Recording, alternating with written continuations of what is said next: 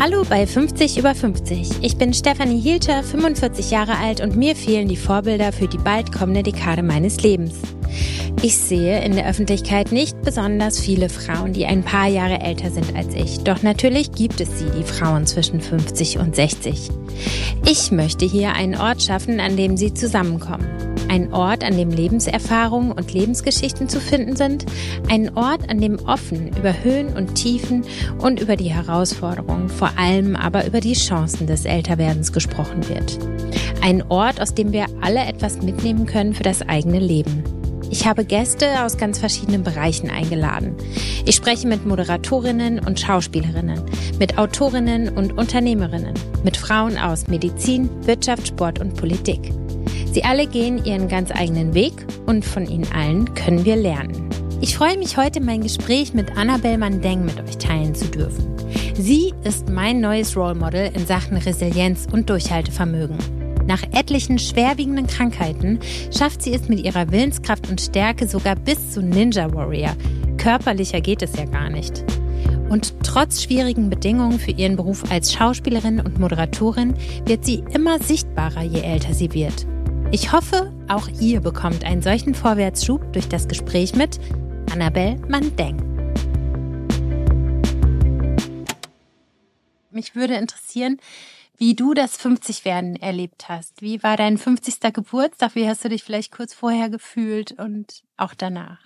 Also mein 50. Geburtstag war mitten in der Covid-Zeit. Das ja. heißt, ich habe ihn allein mit meinem Mann gefeiert. Das war ein bisschen merkwürdig, weil ich schon dachte, wow, jetzt werde ich endlich 50.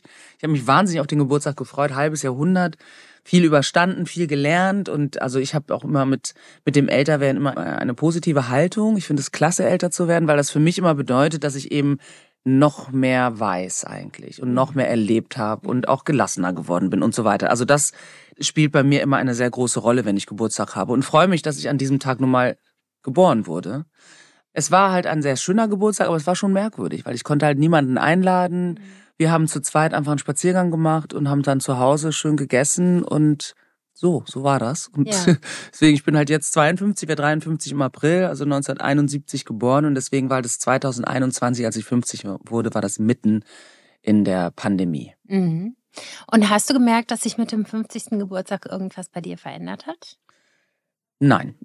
Nein. also, nee, irgendwie hat sich bei mir nichts, nichts, nicht so viel verändert. Also das, was sich verändert hat, natürlich, aber das gilt für jedes Lebensjahr, ist, dass ich eben gelassener werde. Dass ich gelassener werde auf der einen Seite, aber auf der anderen Seite auch bestimmter werde. Also ich lasse gewisse Sachen einfach auch nicht mehr mit mir machen. Ich lasse mir auch Worte nicht in den Mund legen, ne? wenn es also zu kontroversen Diskussionen eventuell kommt. Also nicht im Privaten, weil ich glaube, wir haben da eine sehr gute Streitkultur, sondern vor allen Dingen auch in der Öffentlichkeit.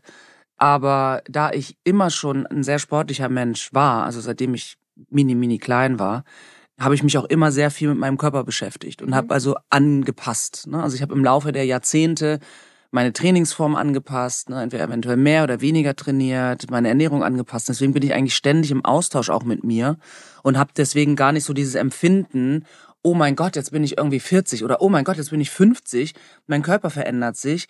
Der verändert sich natürlich, aber ich habe immer schleichend auch dagegen gehalten und habe deswegen von der Fitness her, von meinem Aussehen her, von allem her habe ich mich nicht verändert, so den, als ich 20, 30, 40 war oder so. Und deswegen, das ist, glaube ich, auch etwas, was viele Frauen beschäftigt, dass eben sich der Körper, das Gesicht, die Haut halt so stark verändern. Und das ist bei mir nicht der Fall.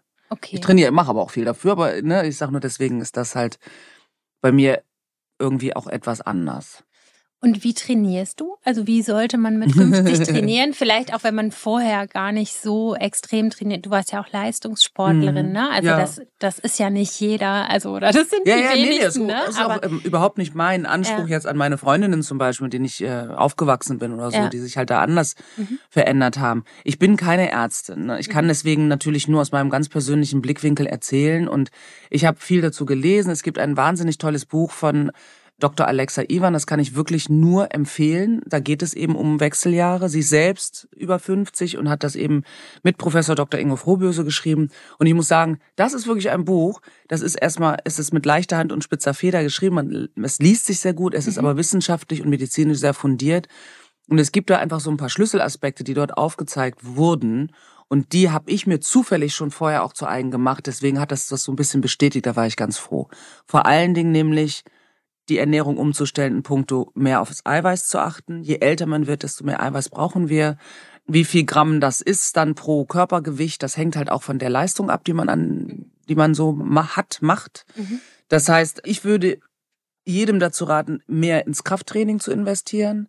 Also die meisten Frauen, denen ich im Gym zum Beispiel begegne, die stehen halt auf diesen Crossfit-Dingern rum oder sitzen auf dem Fahrrad, lesen am besten dabei noch ein Buch oder so. Ne? Also es ist mhm. immer alles sehr moderat. Mhm.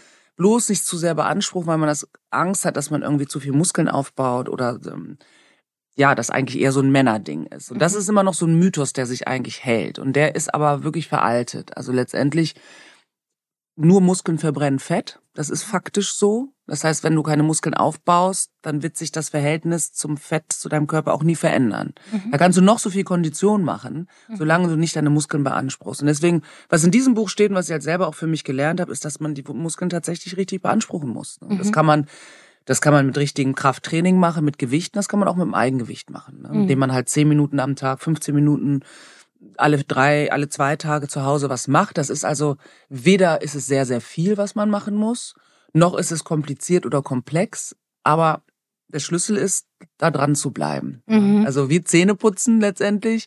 Und ich finde, das habe ich mir versucht eben anzueignen und ich habe das mir angeeignet.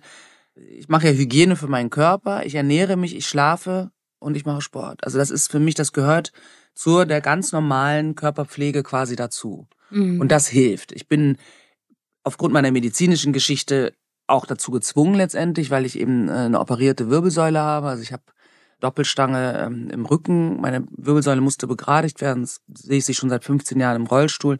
Und deswegen habe ich also natürlich auch mein Training dementsprechend auch schon immer darauf ausgerichtet, dass mein Rücken also stark und stabil bleibt, ne, weil das für mich einfach sonst eine Gefährdung bedeutet hat.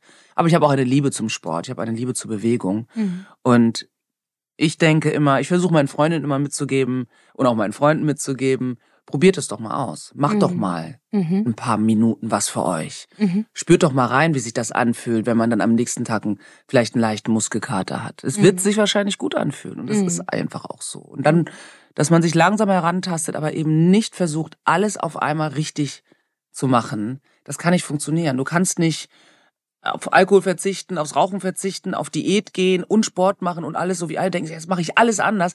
Das kann nicht klappen. Mhm. Das, ne, es reicht wirklich ein bisschen was zu machen da und dann ein bisschen mehr dort und sich dann so langsam ranzutasten. Mhm.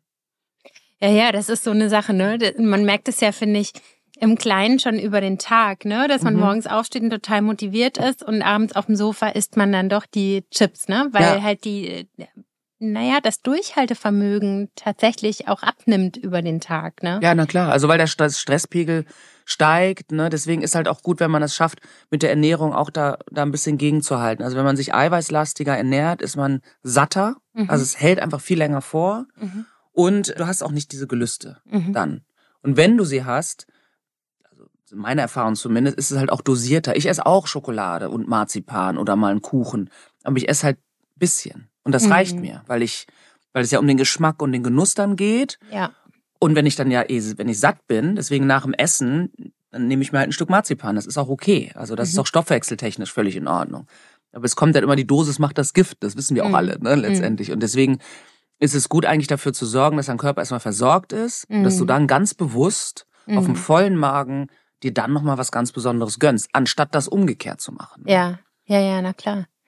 Ja, ich finde gerade dieses, also wo du sagst zum vollen Magen und ich bin doch satt, also ich habe so ein bisschen verlernt, wann ich satt bin. Mhm. Und das habe ich mir, ich bin jetzt auch nicht so ein Vorsatztyp, aber das habe ich mir im Januar wirklich vorgenommen, mich in diesem Jahr zu versuchen, nicht mehr zu überessen. Mhm. Ich finde dann Sachen so lecker und dann ja. kann ich da nicht genug von Aber das habe ich auch. Ne? Ich habe das auch. und ja, aber ich habe das eigentlich täglich und das ist, äh, das ist natürlich zu viel und die Dosis macht das Gift. Aber hast du denn vielleicht so einen Tipp für den Einstieg, wie man überhaupt? Du sagst ja, du hast einen sehr guten Austausch und Kontakt mit deinem Körper. Das ist ja auch nicht jedem vergönnt oder nicht jeder hat das gelernt. Gibt es irgendwelche Tipps, die du mitgeben kannst, Menschen, die das halt nicht irgendwie so gut können? Womit kann man so anfangen? Genau da ansetzen, was du jetzt gerade gesagt mhm. hast, ne? in dich reinzuhorchen. Mhm. Bist du jetzt satt oder nicht satt? Das mhm. kannst du nur rausfinden, wenn du dir eine kurze Pause lässt. Ne? Mhm. Das kannst du halt grundsätzlich nur wissen, wenn du dir selber halt auch zuhörst. Und das mhm. ist, glaube ich, immer so das große Problem. Also man, man, gerade in der heutigen Zeit, das Tempo ist sehr, sehr hoch. Man geht eben über seine eigenen Bedürfnisse hinweg. Mhm. Man geht über die Signale hinweg. Ne? Mhm. Wenn der Bauch schon zwickt, ja, dann bist du satt. Das ist so. Ich kann, mhm. ich habe das auch. Ich liebe Spaghetti. Ich kann eine Riesenportion Spaghetti essen. Und wenn mir dann irgendwann mal schlecht wird, dann ist es zu viel gewesen. Ja, und das ja. lerne ich dann natürlich auch irgendwie. Ja. Ne? Ja. Also es ist dieser Austausch mit mir selbst, wie ich das immer nenne. Das bedeutet wirklich, sich selbst auch zuzuhören, mhm.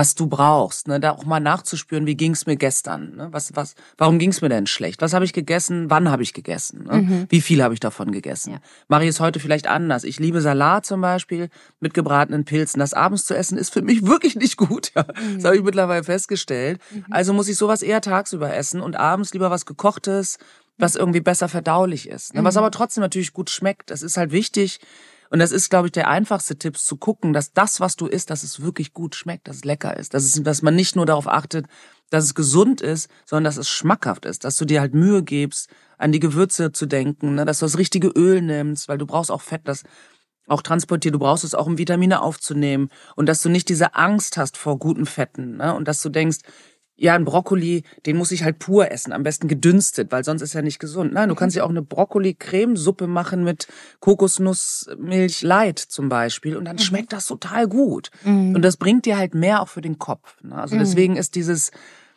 also wie wertvoll siehst du deinen Körper auch an? Ich glaube, das ist ganz wichtig. Du wohnst in deinem Körper, der ist es wert, dass du dich um ihn kümmerst. Ne, deine Seele wohnt da drin, der versorgt dich mit Energie, der äh, bringt dich zum Schlaf, damit du dann mit deinem Geist auch ruht und dementsprechend musst du den pflegen. Genauso wie du deine Wohnung saugst und pflegst und die Fenster putzt, hat dein Körper genau die gleiche, wenn nicht noch mehr Aufmerksamkeit einfach verdient. Ne? Mhm. Und ich meine, ich habe gut reden, weil ich bin halt ein Typ, ich lasse mich unheimlich schnell in Stress reinziehen. Also ich bin halt so ein Hochverbrenner, die immer so alle Sachen auf einmal machen muss am besten mhm. und komme schwer zur Ruhe. Deswegen habe ich angefangen mit Yoga vor 25 Jahren schon. Und da äh, ich mir heute zum Beispiel auch eine Stunde gebucht, weil ich weiß, es ist ein Montag, ich werde reingezogen in meinen, in meinen Stundenplan und ich muss gucken, dass ich mir eine Ruheinsel schaffe, die dann auch dafür sorgt, dass ich mich natürlich gegenüber Ernährung auch anders verhalte. Weil wenn du nur gestresst bist, dann stopfst du irgendwas zwischendurch in dich rein. Und deswegen, du brauchst natürlich diesen Moment des Innehaltens, um dich um dich kümmern zu können. Mhm. Also man muss es schon von verschiedenen Seiten betrachten, aber es läuft darauf hinaus, dass du dich als etwas Wertvolles anerkennst und dementsprechend halt dich darum kümmerst. Und machst du das so im Flow, wenn du jetzt sagst, ich habe mir jetzt eine Yogastunde gebucht, weil ich merke das? Oder hast du so einen richtigen Trainingsplan für deine Woche, nee, der schon feststeht? Habe ich nie. Nee. Habe ich noch okay. nie gehabt. Also der einzige Plan, den ich habe, ist, dass ich weiß, es tut mir gut, wenn ich mindestens dreimal, am besten viermal die Woche trainiere. Wenn ich das nicht einhalten kann, ist das für mich nicht gut. Vor Weihnachten war ich krank, also ich hatte diese Grippewelle, er hat mich erwischt mhm. und dann habe ich noch Covid gekriegt. Das heißt, ich war vier Wochen am Stück krank. Und da ich eine Herzmuskelentzündung hatte im vorletzten Jahr, muss ich halt auch wirklich schauen, dass ich dann behutsam mit mir umgehe. Das heißt, ich habe eigentlich fünf, sechs Wochen nicht trainiert, was für mich die totale Hölle ist. Ne? Ja. Aber ich gehe auch ganz langsam daran. Ich bin jetzt ja. erst wieder dabei. Ich war noch nicht laufen. Ich laufe eigentlich drei, viermal die Woche auch. Ich war noch nicht laufen, mein Herz nicht zu überlasten. Also ich nehme meinen Körper auch ernst. Ich weiß von Menschen, die das nicht gemacht haben, die nach dem Training, äh, nach einer Krankheit zu stark angefangen haben zu trainieren, die jetzt eine Herzinsuffizienz haben ja. und gar nichts mehr machen können. Ja, ne? oder ne? tot umfallen. Ja, oder tot umfallen. Ne? Das wollen wir nicht. Also das ist, auf sich zu achten, ist halt wichtig. Ne? Aber ich habe keinen Trainingsplan. Nee, es gibt ja auch Wochen, Mm, wenn zum Beispiel das Wetter gut ist, dann laufe ich. Dann bin ich nur am Laufen. Dann laufe ich irgendwie acht, zehn Kilometer irgendwie pro Tag. Das mache ich dann drei, vier Mal die Woche, gehe gar nicht ins Gym. Im Sommer bin ich kaum im Gym. Mhm. Jetzt im Winter schon. Mein Körper mhm. hat andere Bedürfnisse, es ist draußen beschissenes Wetter, da habe ich auch keine Lust, laufen zu gehen, ist auch okay. Mhm. Und dann mache ich halt mehr Yoga. Ne? Dann mache ich in der, im, im Sommer mache ich Yoga draußen. Da gehe ich nicht in die Halle oder so, weil das mir, ne, also ich, auch da gehe ich mit den Jahreszeiten und gehe damit, was mir halt gut tut und worauf ich Lust habe. Manchmal gehe ich in die Kletterhalle und mache da ganz spielerische Sachen, die Ninja-Halle. Kannst dich an Seilen hangeln, kannst irgendwie auf einem Trampolin rumspringen und einfach Kind sein und so. Mhm. Also die Abwechslung ist halt auch total wichtig. Im Sommer gehe ich paddeln, mhm. ich fahre Ski, ich gehe reiten, ich mache alles Mögliche. Mhm. Na, so. Ich habe dich bei Ninja Warrior gesehen. Also, Was?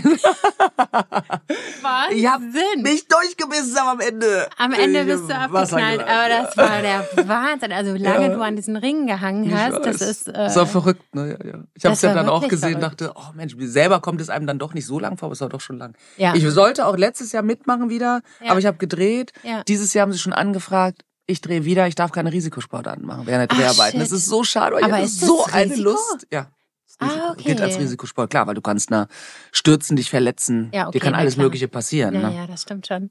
Ach, schade. Ja, Hätte ich ja gerne nochmal gesehen. Ja, ich wäre auch gerne dabei Das nächste Mal schaffst du es auf jeden ich hoffe, Fall. Ich hoffe, ich hoffe. Also wenn die Dreharbeiten, die gehen halt schon los, bevor das äh, die mhm. Aufzeichnung mhm. ist und deswegen geht es leider nicht. Ja. Vielleicht im nächsten Jahr, vielleicht liegen die Dreharbeiten anders, mal gucken. Ja.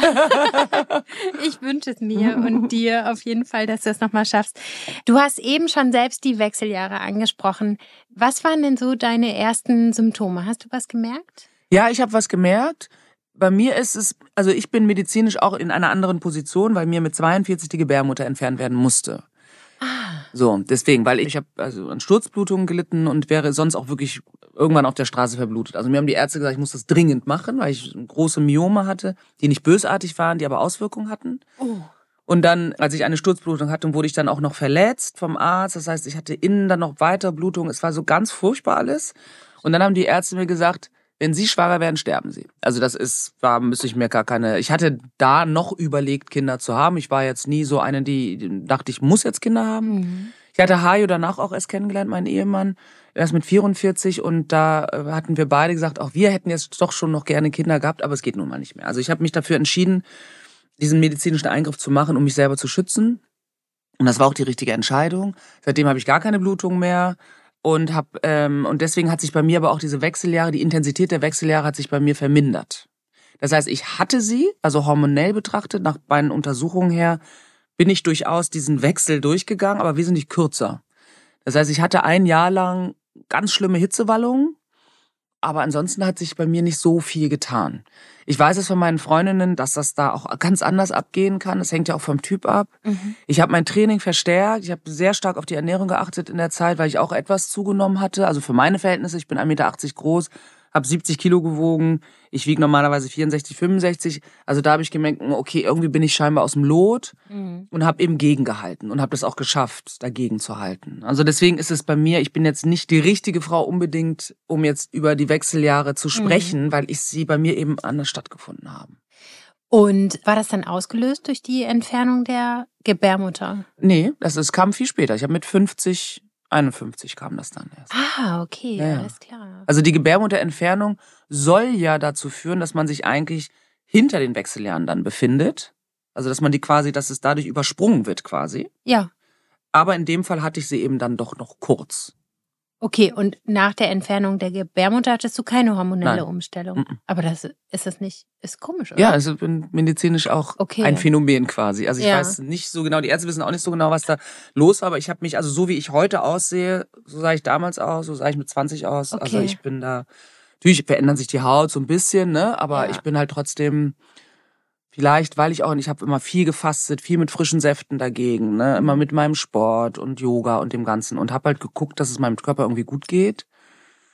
Ja, und ich meine, du hast ja jetzt medizinisch auch echt eine Menge durch, ne? Mhm. Ja, ja, ja. Das war auch ein harter Eingriff. Also das war schon, ich fand das Ganze, als mein Bruder, der im Ausland lebt mit seiner Frau, der kam dann extra hergeflogen und meinte, du Anna, du musst jetzt überlegen, was sind die Pros und Cons.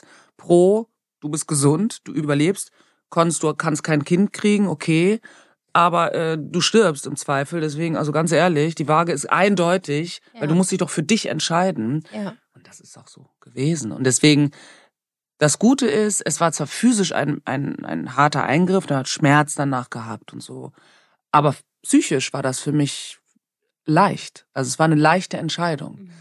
Da scheiden sich sicherlich die Geister. Das hängt sicherlich von der Psyche derjenigen ab, so einen Eingriff zu machen, sich bewusst dafür zu entscheiden, sich gegen Kinder zu entscheiden. Mhm. Ein Gefühl eventuell auch haben zu können, dass man einen Teil seiner Weiblichkeit aufgibt, empfinde ich überhaupt nicht so. Also ich bin mir am nächsten, denn nur dann kann ich ja auch anderen was geben. Mhm. Und deswegen fühlte ich mich von Anfang an damit gut. Ich habe es halt wirklich als einen medizinischen Eingriff, der notwendig war, gesehen. Mhm. Und gesundheitlich geht es mir natürlich viel besser, weil ich hatte früher, äh, ich hatte also so einen niedrigen Eisenwert, dass die Ärzte mir gesagt haben, ich ein wahnsinnig, ich hatte wahrscheinlich auch Endometriose. Das war, wurde damals aber noch nicht so diagnostiziert. Mhm.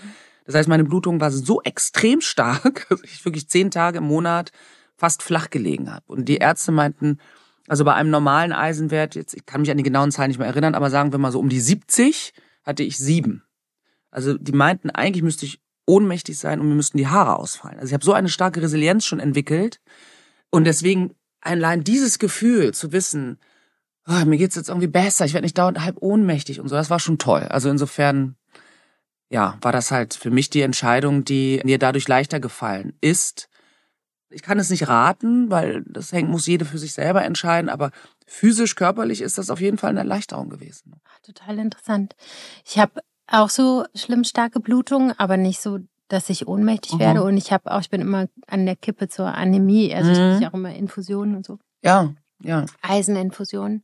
War aber schwanger, also ich habe ein mhm. Kind. Mir wurde das aber auch nicht geraten, die Gebärmutter zu entfernen. Ja, ja.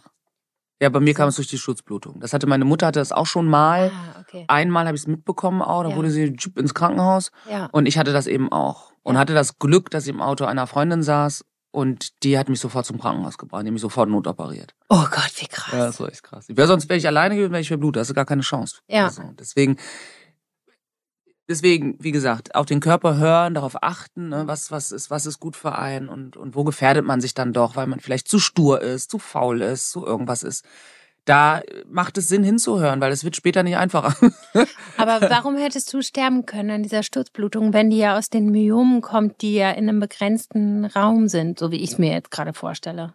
Also ich weiß nicht, was sich da geöffnet hat, aber ich habe ja. an dem Fall, ich hatte so viel Blut verloren, dass sie halt gesagt, sie mussten mich halt notoperieren und deswegen war das für mich notwendig. Und sie sagten halt, wenn das eben nochmal, ich glaube vielleicht, dass sie sonst platzen können, ich weiß nicht genau, bei einer Geburt und deswegen, also die Ärzte haben mir einfach abgeraten. Ich war bei drei, vier verschiedenen Ärzten. Und deswegen habe ich das so gemacht. Und es hört sich auch immer so fies an, es ist immer, so, ist immer kein, kein schönes Thema, aber ich habe ein Buch geschrieben äh, und in diesem Buch habe ich das letztendlich auch beschrieben. Ja.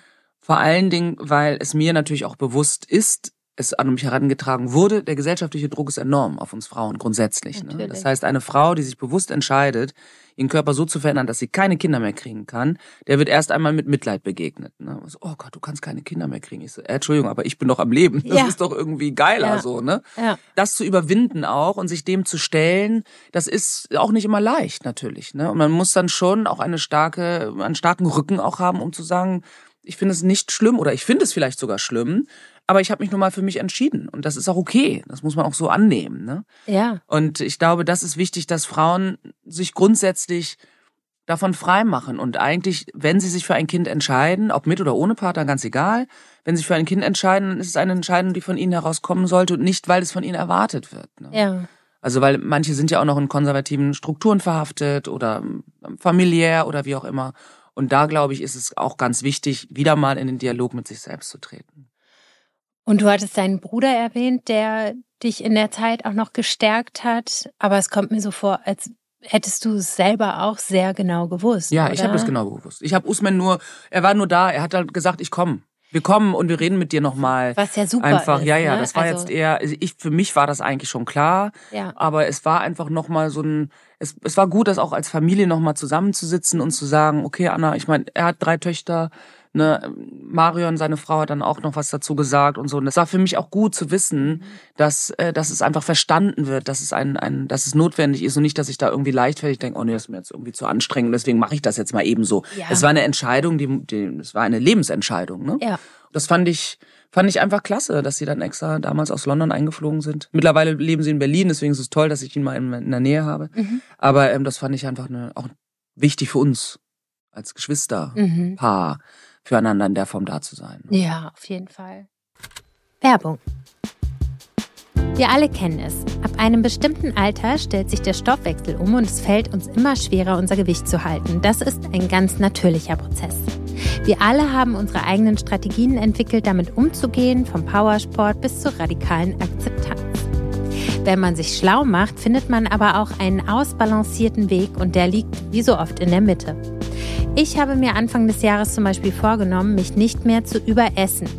Denn der Kalorienverbrauch sinkt mit dem steigenden Alter.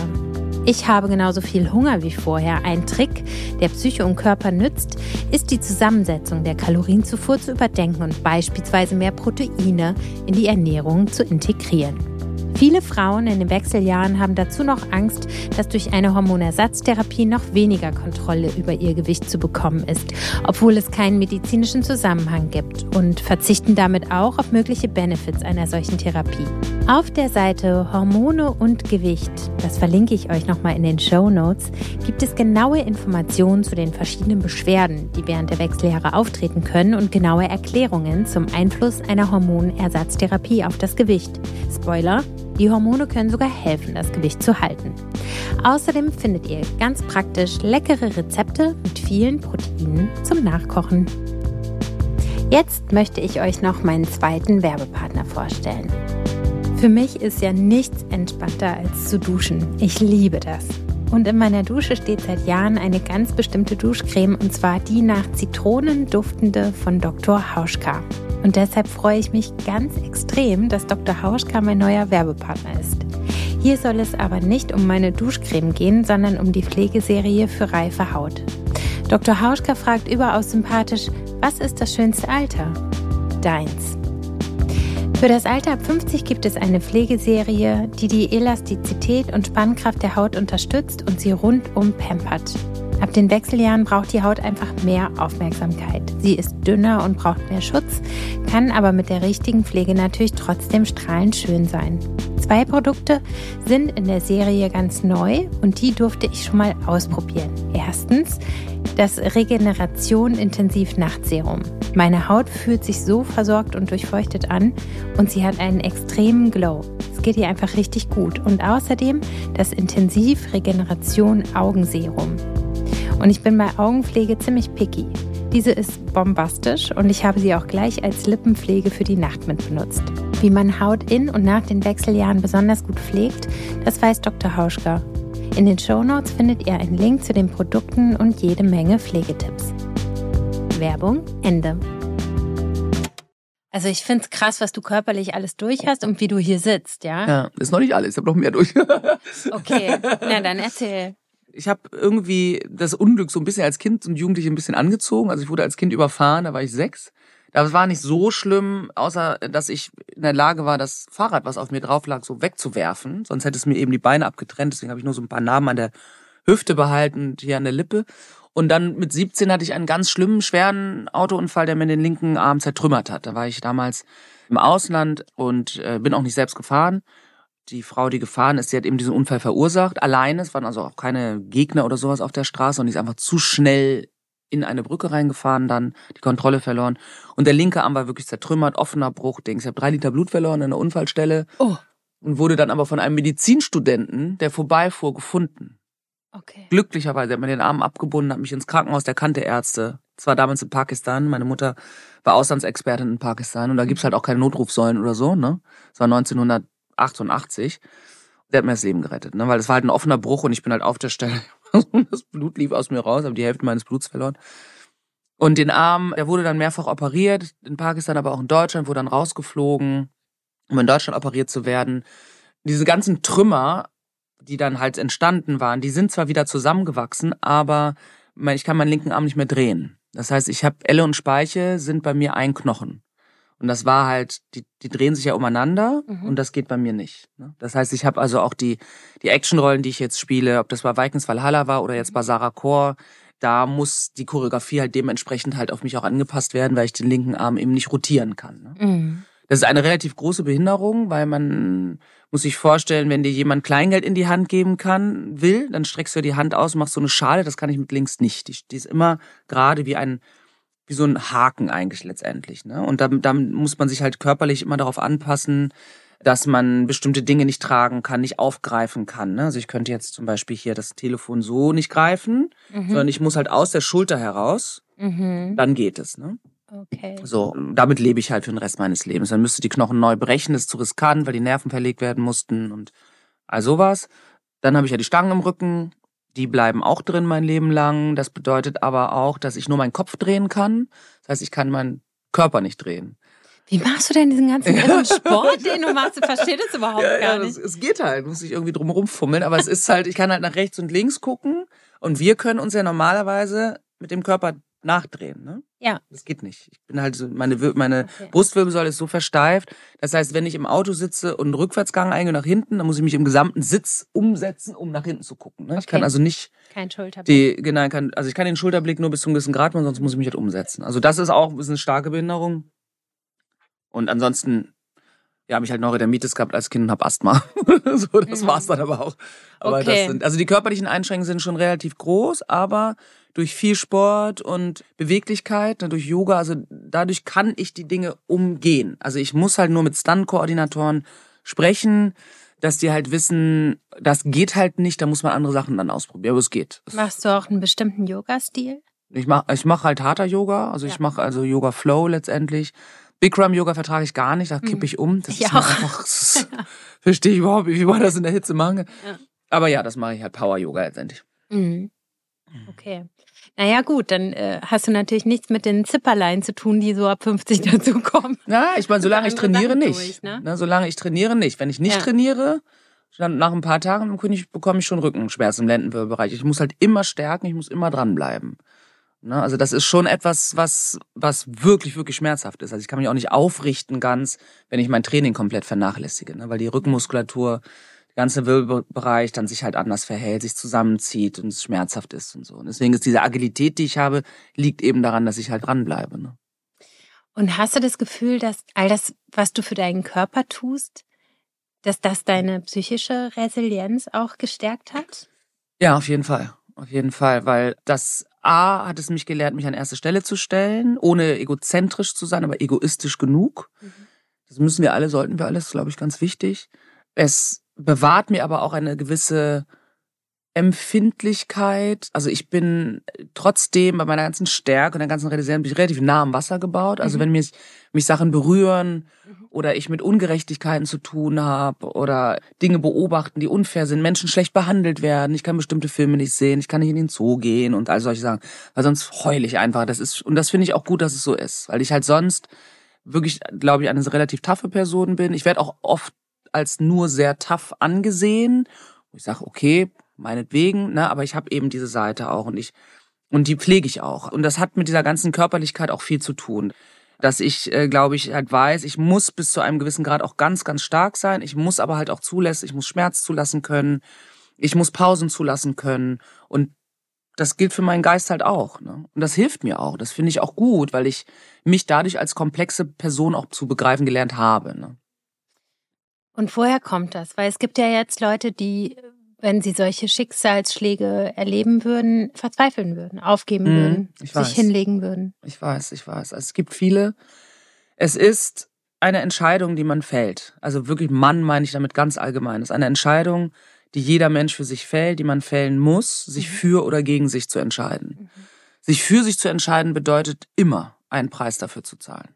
Ganz egal, was du machst. Ob das beruflich ist, ob du als Mutter eines Sohnes äh, eventuell dein Kind irgendwie abgeben musst, weil du jetzt hier mit mir sitzt. Ne? Das sind also du, du zahlst einen bestimmten Preis für bestimmte Dinge in deinem Leben. Und das gilt für die Körperlichkeit, die du leben willst auch. Wenn du schmerzfrei leben willst, in meinem Fall, muss ich dafür trainieren. Das ist der Preis, den ich zahle.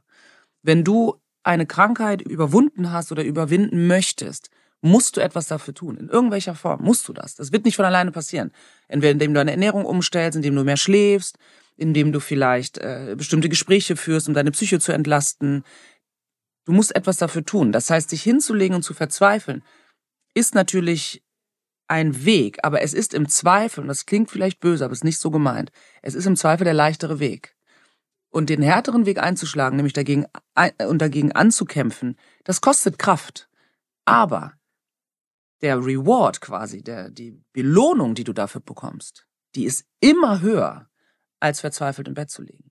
Da musst du aber natürlich erstmal hinkommen. Das heißt, das Wichtigste ist, glaube ich, Vertrauen zu haben, dass es eine gewisse Zeit braucht, um etwas zu erreichen.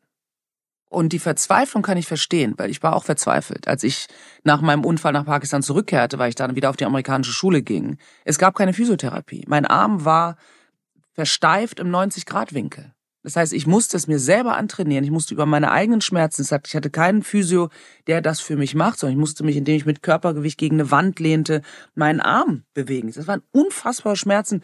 Aber ich wollte wieder Basketball spielen und Volleyball spielen. Und ich, ich wusste, wenn ich das nicht mache, dann war's das. Dann werde ich linksseitig quasi gelähmt sein. Warum sollte ich das machen? Also dann mache ich lieber ein paar Wochen richtig Schmerzen durch, dafür geht's mir gut, so wie jetzt. Und deswegen ist es diese Auseinandersetzung mit dem, wo bin ich jetzt? Wo will ich hin? Was muss ich dafür tun? Die muss ganz bewusst stattfinden. Mit der Offenheit, dass es eventuell wehtut. So ist es halt. Und die Entscheidung, die muss man dann halt fällen. Ist das alles in dir angelegt? Oder hattest du Hilfe auf psychologischer Ebene? Nee, hatte ich nicht. Also es ist angelegt sicherlich. Das liegt daran, dass ich halb schwarz bin, würde ich mal sagen. Ne? Weil ich bin halt in Deutschland aufgewachsen. Ich bin aber, mein Vater ist aus Kamerun. Bin halt ein, eine Deutsche mit sichtbarem Migrationshintergrund. Dadurch bin ich bestimmten Anfeindungen ausgesetzt. Ich habe ein ständiges Bewusstsein des Andersseins, weil mich die Leute dementsprechend angucken, weil ich es einfach selber natürlich sehe. Ne? Und das kann auch dazu führen, dass man sich entweder in sich zurückzieht oder dass man eine gewisse Resilienz einfach auch entwickelt und sagt, das muss nun mal egal sein, ich bin ich und das muss auch reichen, so, ne? Mhm. Aber diese Auseinandersetzung, die hört ja nie auf. Also es sei denn, ich gehe nach Brasilien, wo alle so aussehen wie ich. Also es ist das einzige Land, ne? Sonst bin ich in Afrika, war ich weiß, als ich dort war. In, in, in Europa bin ich schwarz. Und das bedeutet auch immer wieder diese Auseinandersetzung. Und das kann einen auch stärken. Mich hat es gestärkt, mein Bruder hat es gestärkt. Kann auch anders sein. Bin ich auch überhaupt nicht kleinreden oder so. Ne? Also ich glaube, um so eine Resilienz zu entwickeln, braucht es ja charakterlich wahrscheinlich eine gewisse Veranlagung. Wenn man die nicht hat, bin ich absolut dafür, und ich habe das auch schon gemacht, sich psychologische Hilfe zu suchen, wenn man einfach merkt, man ist vielleicht irgendwie in einem Loch drin oder es tun einem Leute weh, man weiß nicht, wie man da rauskommt oder so, dann ist es gut, sich Hilfe zu holen von außen. Weil als Sportlerin, die ich bin, weiß ich das, dass du, um dich weiterzuentwickeln, meistens einen Trainer brauchst. Und das gilt für die Psyche auch. Und das ist okay. Also man muss sich dafür nicht schämen, weil man sagt, ich komme jetzt nicht weiter, ich brauche jetzt irgendwie einen Psychotherapeuten. Oder einfach einen Therapeuten, einen, mit dem ich einen Gesprächstherapeuten oder irgendwas. Ne? Ich glaube, das ist, das ist wichtig, dass man auch da, ja, das auch recht, recht pragmatisch eigentlich angeht. Ne? Mhm. Ne? Ich glaube, das ist immer wichtig, dass man einfach, wie man eine Einkaufsliste schreibt, das ist, wenn ich das und das und das erreichen will, wenn ich das Rezept kochen will, brauche ich die und die und die Zutaten. Ne? So ist es halt. Mhm. Ich finde es interessant, dass du diese wahnsinnig rationale Seite hast und auf der anderen Seite genauso diese emotionale Seite kultivieren kannst. Ja. Hast du da irgendwie einen Weg für dich gefunden, wie du das machst, oder ist das auch einfach genauso da wie das andere? Also ich, ich merke einfach, wenn ich mir ja selber zuhöre quasi oder mich äh, selber mit mir wieder im Dialog stehe, dass es mir Spaß macht. Mir macht es Spaß, kindlich zu sein, nicht kindisch, aber kindlich zu sein ich sammle Comics, seitdem ich ein Kind war und mache das auch weiter. Ich werde immer dafür belächelt, das ist mir auch egal. Donald Duck, oder? So, genau. Die lustigen ja. Taschenbücher habe ich irgendwie 300, 400 Stück zu Hause, oder 500. Und ich gehe auch in den Wald und umarme Bäume. Ich gehe Schlitten fahren. Ich mache alles auch so Sachen, die einfach lustig sind, die Spaß machen und ja. verkleide mich gerne bei Verkleidungspartys oder so ich glaube, es, es sollte nicht heißen, das kann ich nicht, das sollte ich doch nicht mehr machen, weil ich doch jetzt über 50 bin, sondern du solltest etwas nicht mehr machen, weil es dir keinen Spaß macht oder weil es irgendwie du vielleicht physisch nicht dazu in der Lage bist und du dich vielleicht dadurch gefährdest oder verletzt. Okay. Aber ansonsten ist es ja, ich meine, warum machen wir denn die Dinge, die wir tun? Wir machen das, glaube ich, um einen gewissen Lebensstil auch zu haben, um eine gewisse Freude auch genießen zu können, um uns zu entlasten, um anderen Leuten Freude zu machen. Ich schenke wahnsinnig gerne. Ne? Ich mache jedes Jahr, backe ich Kipferl für meine Familie und Freunde und mache Marmelade selber. Und ich glaube, ja, dass jeder auch eine Art Kanal auch braucht, um die Ernsthaftigkeit des Lebens auch irgendwie zu meistern. Und wenn man das nicht macht, dann verknöchert man halt innerlich. Und das ist ja, es ist einfach nicht schön. Es macht keinen Spaß. Es bringt einen nicht gut drauf und schlechte Laune zu haben ist scheiße. Es macht, mhm. also, mhm. deswegen ist es wichtig, glaube ich, zu gucken, wo gibt es Dinge, die nur für mich besonders sind und die mhm. vielleicht auch für andere, die andere vielleicht auch nicht brauchen oder nicht so wichtig empfinden, aber die für einen selbst wichtig sind. Ich gehe jedes Jahr, wenn ich es schaffe, eine Woche Skifahren alleine. Ich bin alleine auf der Piste, ich gehe alleine essen, ich habe mein Buch dabei, gehe in die Sauna, gehe schlafen und bin nach einer Woche bin ich total erholt. Ich höre hör auf der Piste Musik, ich bin eine sehr gute Skifahrerin, kann mich da total drauf konzentrieren, gehe immer auf die Gletscher, dass ich Sonne hab und und und mhm. und den Schnee und versuche mir also diese Auszeit auch zu nehmen, so, mhm. ne? weil das also einfach um so ein bisschen so ein Reset-Button ja auch zu drücken. Mhm. Ne? Und ich denke, dass muss nicht unbedingt ein teurer Skiurlaub sein. Also es kann genauso ein Spaziergang im Wald sein. Oder das kann halt eben sein, dass man sich, dass man ein Bild malt oder irgendwas macht. Ne? Mhm. Diese Bewahrung des inneren Kindes, wie es auch immer so ähm, psychologisch ja auch heißt, ich glaube, das ist ganz, ganz wichtig, wirklich. Und es ist eher auch da das Problem, dass man von außen betrachtet vielleicht da belächelt wird, als dass man es von innen tatsächlich nicht möchte. Mhm. Ich denke mal schon, dass eigentlich alle von uns Spaß daran haben, Spaß zu haben. Mhm. Ne? Das wird nur oft dann angesehen als blöd oder als peinlich oder was weiß ich. Ist doch mhm. egal. Mhm. Gibt es irgendwas, wo du sagst, ja, das ist was, wo ich noch mal so ran müsste, weil du hörst dich so, wahnsinnig aufgeräumt und bearbeitet an? Ja, klar. Ich, es gibt immer Dinge, die ich an mir mhm. verändern kann und sollte vielleicht auch. Ich glaube, grundsätzlich weiß ich, dass ich auch schwierig sein kann. Also ich kann ungeduldig sein, ich kann auch mich aufregen. Ich reg mich aber auch schnell wieder ab. Ich glaube, ich bin in meiner Streitkultur sehr weit entwickelt, aus Respekt auch meinen Mitmenschen gegenüber. Ich habe einen hohen Anspruch an Kommunikation grundsätzlich. Und das bedeutet aber natürlich auch, dass ich auch mit mir selber kommunizieren muss. Und äh, wo ich hingucken muss, tatsächlich sind Ruhephasen. Also mhm. gönne ich mir zu wenig. Ich bin jemand, die schnell ausbrennt. Ne? Das heißt, mein mhm. Training halte ich hoch. Ich mache aber genauso, ob ich im Synchron bin, Schauspiel mache, mein äh, Scha Training fürs Schauspiel mache, moderiere, ne? ich moderiere ja auch international und dann irgendwie am Wochenende am Computer sitze und noch andere Konzepte erstelle und was weiß ich was mache, dann ist es manchmal, dass ich nicht durchatme. Und das ist nicht gut, das ist auch nicht mhm. klug. Mhm. Und da muss ich immer wieder dran arbeiten. Meine beste Freundin habe ich gestern getroffen. Wir sind, seitdem wir drei Jahre alt waren, engstens befreundet. Eine sehr tolle, absolut ungewöhnliche Freundschaft, weil sie eben schon so lange so eng ist. Ne? Mhm. Viele haben sich ja dann erst eben bei der Uni so länger kennengelernt oder sich zwischendurch aus den Augen verloren. Das war Maren und mir nie so. Und sie meinte, Anna, du musst das lernen. Du musst einfach noch mehr auf dich achten. Und sie hat recht. Ne? Das ist mhm. schon, das liegt eben daran, dass ich grundsätzlich so resilient bin, dass ich das überhaupt durchhalte, mein Pensum. Aber auch mein Mann sagt, mhm. hat dein Tag nicht auch nur 24 Stunden? Mir kommt davor, als hätte der wirklich 48 Stunden bei dem, was du alles an einem Tag machst. Mhm. Und da muss ich auf jeden Fall gucken, dass ich das irgendwie noch mehr verinnerliche. Ne? Mhm. Aber ich arbeite dran. mhm. Ich würde ganz gerne noch mal so kurz ins Berufliche mhm. abschweifen, weil ich finde das so schön. Du bist ja eine Frau, die öffentlich zu sehen ist, als Moderatorin, als Schauspielerin. Und mein Gefühl ist, dass du immer sichtbarer wirst. Mhm, stimmt auch, ja. Und oft ist es ja genau andersrum. Mhm. Woran liegt das?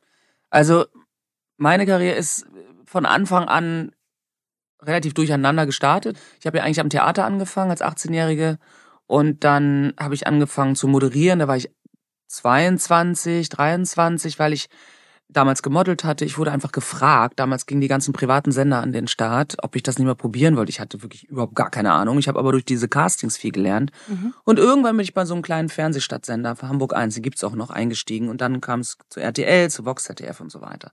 Ich habe also erst durch das Arbeiten halt auch gemerkt, dass mir das liegt und dass das, weil ich ja Autodidaktin bin. Ne? Ich bin mhm. professionelle Autodidaktin, sage ich immer, weil ich die Dinge eben, ich habe nie studiert. Ne? Mhm. Und beim Schauspiel war es eben so, dass es damals, und ich rede wirklich von vor 30 Jahren natürlich, mit einer 1,80 großen, halbschwarzen Frau eine Besetzung durchzuführen, hat eigentlich so gut wie gar nicht stattgefunden. Mhm. Die Rollen, die mir angeboten wurden, waren eben Putzfrau, Flüchtling, Prostituierte. Habe ich gesagt, mache ich nicht. Wenn, es gibt tolle Prostituiertenrollen wie, ne, ich meine, Julia Roberts Pretty Woman zum Beispiel oder Irma Ladus mit Shirley MacLaine und so, es gibt wahnsinnig tolle Rollen. Aber wenn die Rolle an und für sich nicht so mit meiner Hautfarbe zu tun haben muss, dann möchte ich da kein Klischee besetzt mhm. sehen. Und deswegen habe ich diese Dinge mal abgelehnt. Ich habe zwar auch im Tatort dann gespielt irgendwann und ich habe bis in die Spitze eine Serie bei Sat 1 gemacht und so, aber trotzdem ging es nicht so richtig los und ich wusste auch nicht so richtig eigentlich, wie, wo die Wahrheit in meinem Schauspiel steckt. Das musste ich erst lernen. Mhm. Erst mit 48 wurde ich dann eingeladen zum Casting für Berlin Alexanderplatz. Ja ein Kinofilm, bei dem ich dann neben Jelle Hase und Albrecht Schuch und Welket Bungé und ähm, Joachim Krohl spielen durfte, die zweite weibliche Hauptrolle. Und diese Rolle habe ich bekommen. Und da wurde mir dann Lena Lessing an die Seite gestellt als mein Schauspielcoach. Und mit ihr arbeite ich seitdem auch. Und dieser Film, also sie hat letztendlich bei mir den Kern getroffen, wie ich an mein Spiel wirklich komme. Also wo ich das herholen muss, damit ich authentisch bin in der Art, wie ich Geschichten erzähle. Und deswegen war Berlin Alexanderplatz nicht nur, dass ein großartiger Film war, mit, der mit fünf Filmpreisen ausgestattet wurde, äh, ausgezeichnet wurde, sondern er hat mich als Schauspielerin einfach auch verändert oder überhaupt zu einer richtigen Schauspielerin gemacht, kann ich behaupten. Und seitdem, weil da wir auch auf der Berlinale im Wettbewerb dann gestartet sind und so, ist meine Karriere dann eigentlich erst richtig losgegangen. Ich behaupte, dass ich aufgrund dessen, dass ich eben immer auf mich geachtet habe, immer trainiert habe und immer eigentlich bereit war für alles, was da kommt, dass ich dann halt auch bereit war, als es kam. Und das war dann auch Vikings Valhalla, eine Netflix-Serie, bei der ich eben äh, in der ersten Staffel mitspiele und eine Kriegerin spiele und mit Schwert und Schild kämpfen gelernt habe und monatelang in Irland gelebt habe, um das zu drehen und so weiter. Und da habe ich halt auch diesen, diesen, diese Lust an physischen Rollen halt auch erst mhm. bekommen. Ich war aber, ich glaube, ich wäre früher auch gar nicht dazu in der Lage gewesen, diese Rollen auszufüllen. Also erstmal vom Training her, vom Fitnesszustand ist er eigentlich besser als früher, mhm. aber halt auch von der mentalen Belastbarkeit, weil um, um solche Rollen zu spielen, musst du eben auch mental belastbar sein. Ne? Also du musst halt in der Lage sein, zu sagen, du bist jetzt wochenlang mal weg, du hast ein Training, wo du jeden Tag zwei, drei Stunden wirklich hart trainierst ne? und solche Sachen. Da muss man auch mal hinkommen. Wenn man die Möglichkeit hat, als junger Mensch dahin zu kommen, weil es gibt ja viele junge Schauspieler, die diesen Werdegang viel, viel früher gemacht haben, toll. Aber bei mir war auch aufgrund der politischen Entwicklung in Deutschland eigentlich erst seit dieser Zeit, seit Black Lives Matter, hat sich ja der gesamte Blick auch auf unsere Gesellschaft auch verändert. Ja. Seitdem wird extrem auf diverse Besetzung geachtet, vor und hinter der Kamera. Die ganze äh, Vielfaltsdiskussion steht natürlich ganz oben. Ne? Jetzt gerade mit dem äh, Kommen der AfD, wo es um Abschiebung geht auf einmal, merkt man, nein, wir wollen die Vielfalt. Ne? Also das, das deutsche Volk begehrt auf. Also die Demokratie hat eine andere Wertigkeit gewonnen und so weiter. Und das wirkt sich alles auf Schauspiel, auf mein Schauspiel aus. Denn als Schauspielerin bist du ja eine Person, die die Gesellschaft in der Öffentlichkeit, in Filmen und Serien widerspiegelt. Und diese Diversität der Gesellschaft, die wird jetzt in Filmen und in Serien viel stärker wiedergespiegelt. Aber sie stattfindet, aber weil sich Deutschland auch so zeigen will.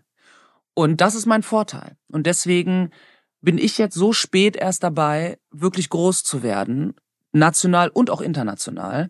Und das brauchte halt, es brauchte diese, diese, auch diesen politischen Boden dafür. Ne? Mhm. Ne? Und spielt dann die 50, also das Alter, noch eine Rolle? Oder ist es dann, wie wirst du besetzt? Also wie alt ja, soll deine ich, Rolle in Valhalla zum Beispiel sein? Ja, die wird als 35-Jährige. Das war auch, also das war ja, bei guck. Berlin Alexanderplatz auch so. Mhm. Aber sie haben mich dann als Typ besetzt. Ne? Also deswegen, es ist, es ist eine Mischung. Ich sehe natürlich mhm. viel jünger aus, das weiß ich auch. Ja. Und ich wurde auch bei einer italienischen Produktion zum Beispiel abgelehnt, weil sie gesagt haben, sie ist aber 50. Sie sieht zwar nicht so aus, aber sie ist aber 50, wo mein Agent gesagt hat, ist doch egal. Mhm. Ne, es wird also auch zum Teil wirklich drauf geachtet. Mhm. Es ist auf jeden Fall ein Thema, deswegen finde ich es auch ganz toll, dass Gesine Zukrowski eben Change the Picture ins Leben gerufen hat, weil nämlich Frauen ab 47 normalerweise wirklich von dem Bildschirm verschwinden. Ja. Frauen, die Mütter spielen, werden irgendwie mit 35 besetzt, die Töchter werden als 25-Jährige besetzt und die Großmutter ist irgendwie 50, was totaler ja. Quatsch ist. Mhm. Das muss sich auch verändern. Und weil eben ältere Frauen und ältere Menschen grundsätzlich natürlich andere Geschichten auch erzählen können, mhm. weil sie das auch physisch ja auch widerspiegeln. Also eine, eine glatte 35-Jährige kann mir nicht ernsthaft verkaufen, dass sie schon was, was ich was im Leben äh, erlebt hat. Das funktioniert halt irgendwie nicht. Ne? Mhm. Ne? Und die Filmbranche hinkt da hinterher. Es wird sich, es öffnet sich, weil die Diskussion eben so laut geworden ist, weil eben auch die Hälfte unserer Bevölkerung nun mal auch so alt ist, auch immer älter wird. Mhm. Deswegen hängt das unmittelbar auch zusammen, wie gesagt, mit der gesellschaftspolitischen Entwicklung. Ne? Mhm. Also und deswegen bin ich sehr, sehr froh eigentlich, dass ich in diesem Zeitpunkt jetzt auch als Schauspielerin in dieser Form auch so stark wahrgenommen werde, ne? weil mhm. ich habe es mir ja auch erarbeitet. Ich bin ja eine, die auch die Türen geöffnet hat für die Generation nach mir. Ich bin halt die erste schwarze deutsche Moderatorin im deutschen Fernsehen gewesen. Ne? Mhm. Ja, und deswegen genieße ich das auch und äh, kämpfe aber auch nach wie vor dafür. Also ich trainiere auch hart. Also ich bin wirklich bereit für Kampfrollen, für alles. Also ich bin bereit, auch einen Preis zu zahlen. Ich warte nicht ab. Ich bin ganz aktiv dabei. Mhm. Und das würde ich auch jedem raten, egal welchen Alters. Wenn du etwas Bestimmtes erreichen willst, musst du vorbereitet sein. Und nicht erst und nicht glauben, das kommt dann und dann mache ich dann eben mit diesem Training dann. Nein, du musst bereit sein, das morgen zu spielen. Und dafür musst du was tun. Ob das physisch ist oder psychisch ist. Mhm. Ich glaube, das verkennen viele. Also die finden das dann ungerecht, dass sie noch nicht entdeckt wurden oder so. Und man sagt, ja, aber wie du es rausrufst, so kommt es auch zurück. Mhm. Also Gedanken sind auch Taten. Und deswegen, ja, es ist halt so, du kriegst halt von nichts kommt nix quasi. Ne? Du mhm. musst halt bereit sein, einen gewissen Preis zu zahlen und dich dafür einzusetzen, Dinge zu verändern. Mhm. Für dich und dann hoffentlich dann auch für andere. Ne? Wenn man diesen Gedanken jetzt nochmal nimmt und transportiert auf das Älterwerden, was würdest du raten? Wie macht man sich bereit, 50 zu werden oder älter zu werden? Also ich glaube erstmal, also ich finde das im, im, im Englischen ist der Begriff sehr schön, to embrace it. Also man sollte das wirklich umarmen. Ich glaube, es ist natürlich der physische Verfall, den man im Spiegel sieht, dem muss man sich stellen. Und das ist auch nicht leicht, das ist keine Frage. Ich denke aber, wenn man fit ist, also wirklich physisch fit ist, also sich so bewegen kann, wie man möchte, dass man die Treppen hochrennen kann, dass man dem Zug, der fast wegfährt, hinterherlaufen kann, ohne dass man das Gefühl hat, man kippt jetzt um. Das kann man sich bis ins hohe Alter bewahren, wenn man halt trainiert, in welcher Form auch immer. Cardiotraining, Krafttraining, auf die Ernährung achtet. Das heißt, wenn man sich selber die Möglichkeit schafft, in einer Form das Leben zu genießen, wie man es selber genießen möchte, jetzt vollkommen unabhängig vom Aussehen, einfach nur von der Physis her, dann macht das was mit einem. Das macht auch was mit deinem Selbstbewusstsein. Das macht auch was, wie du dich dann im Spiegel siehst, wenn du halt Falten siehst oder der Hintern dann eventuell nicht mehr so ganz so straff ist. Ne? Also auch da, du kannst, bis du 90 wirst, du, bis du 100 wirst, kannst du Muskeln aufbauen. Es dauert etwas länger, aber der Körper macht das.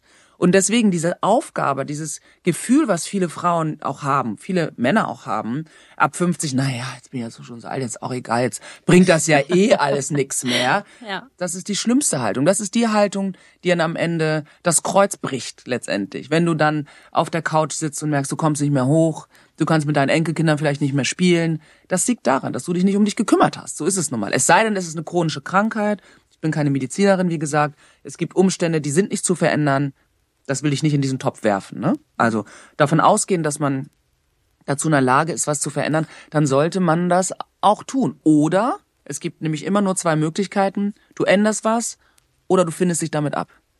Ne? Wenn du den Zustand annimmst, dass du halt unbeweglicher wirst, dass du irgendwie zunimmst, dass du deine Haut nicht mehr so pflegst, was auch immer, aber damit zufrieden bist, ist es okay. Oder du bist nicht damit zufrieden, dann ändere doch bitte was. So, ne? Also diese beiden Möglichkeiten gibt es. Und die kann man auch mit vollem Herzen, mit viel Freude angehen. Ne? Man kann sie natürlich auch verbissen und genervt angehen, aber ich glaube, am Ende ähm, führt es dazu zu einer Zufriedenheit, ob das auf der einen oder auf der anderen Seite ist. Und diese Zufriedenheit, das ist, glaube ich, das, was einen auch gut altern lässt. Das ist, glaube ich, der Schlüssel dazu. Wenn du mit dir selber glücklich bist, dann kannst du gut alt werden. Theoretisch. Ich hoffe, das wird so. Ich bin ja erst 52, aber ich glaube, so kann es funktionieren. Ich sehe recht positiv in der Zukunft. Vielen lieben Dank, dass du da warst. Sehr gerne. Es war ähm, mir eine Freude. Ja, es war mir auch eine sehr große Freude. Ich habe viel, über das ich äh, nachdenken kann. Ich fand, es war ein sehr motivierendes Gespräch auf ganz vielen Ebenen. Vielen lieben Dank. Das freut mich. Vielen Dank, dass ich da sein durfte.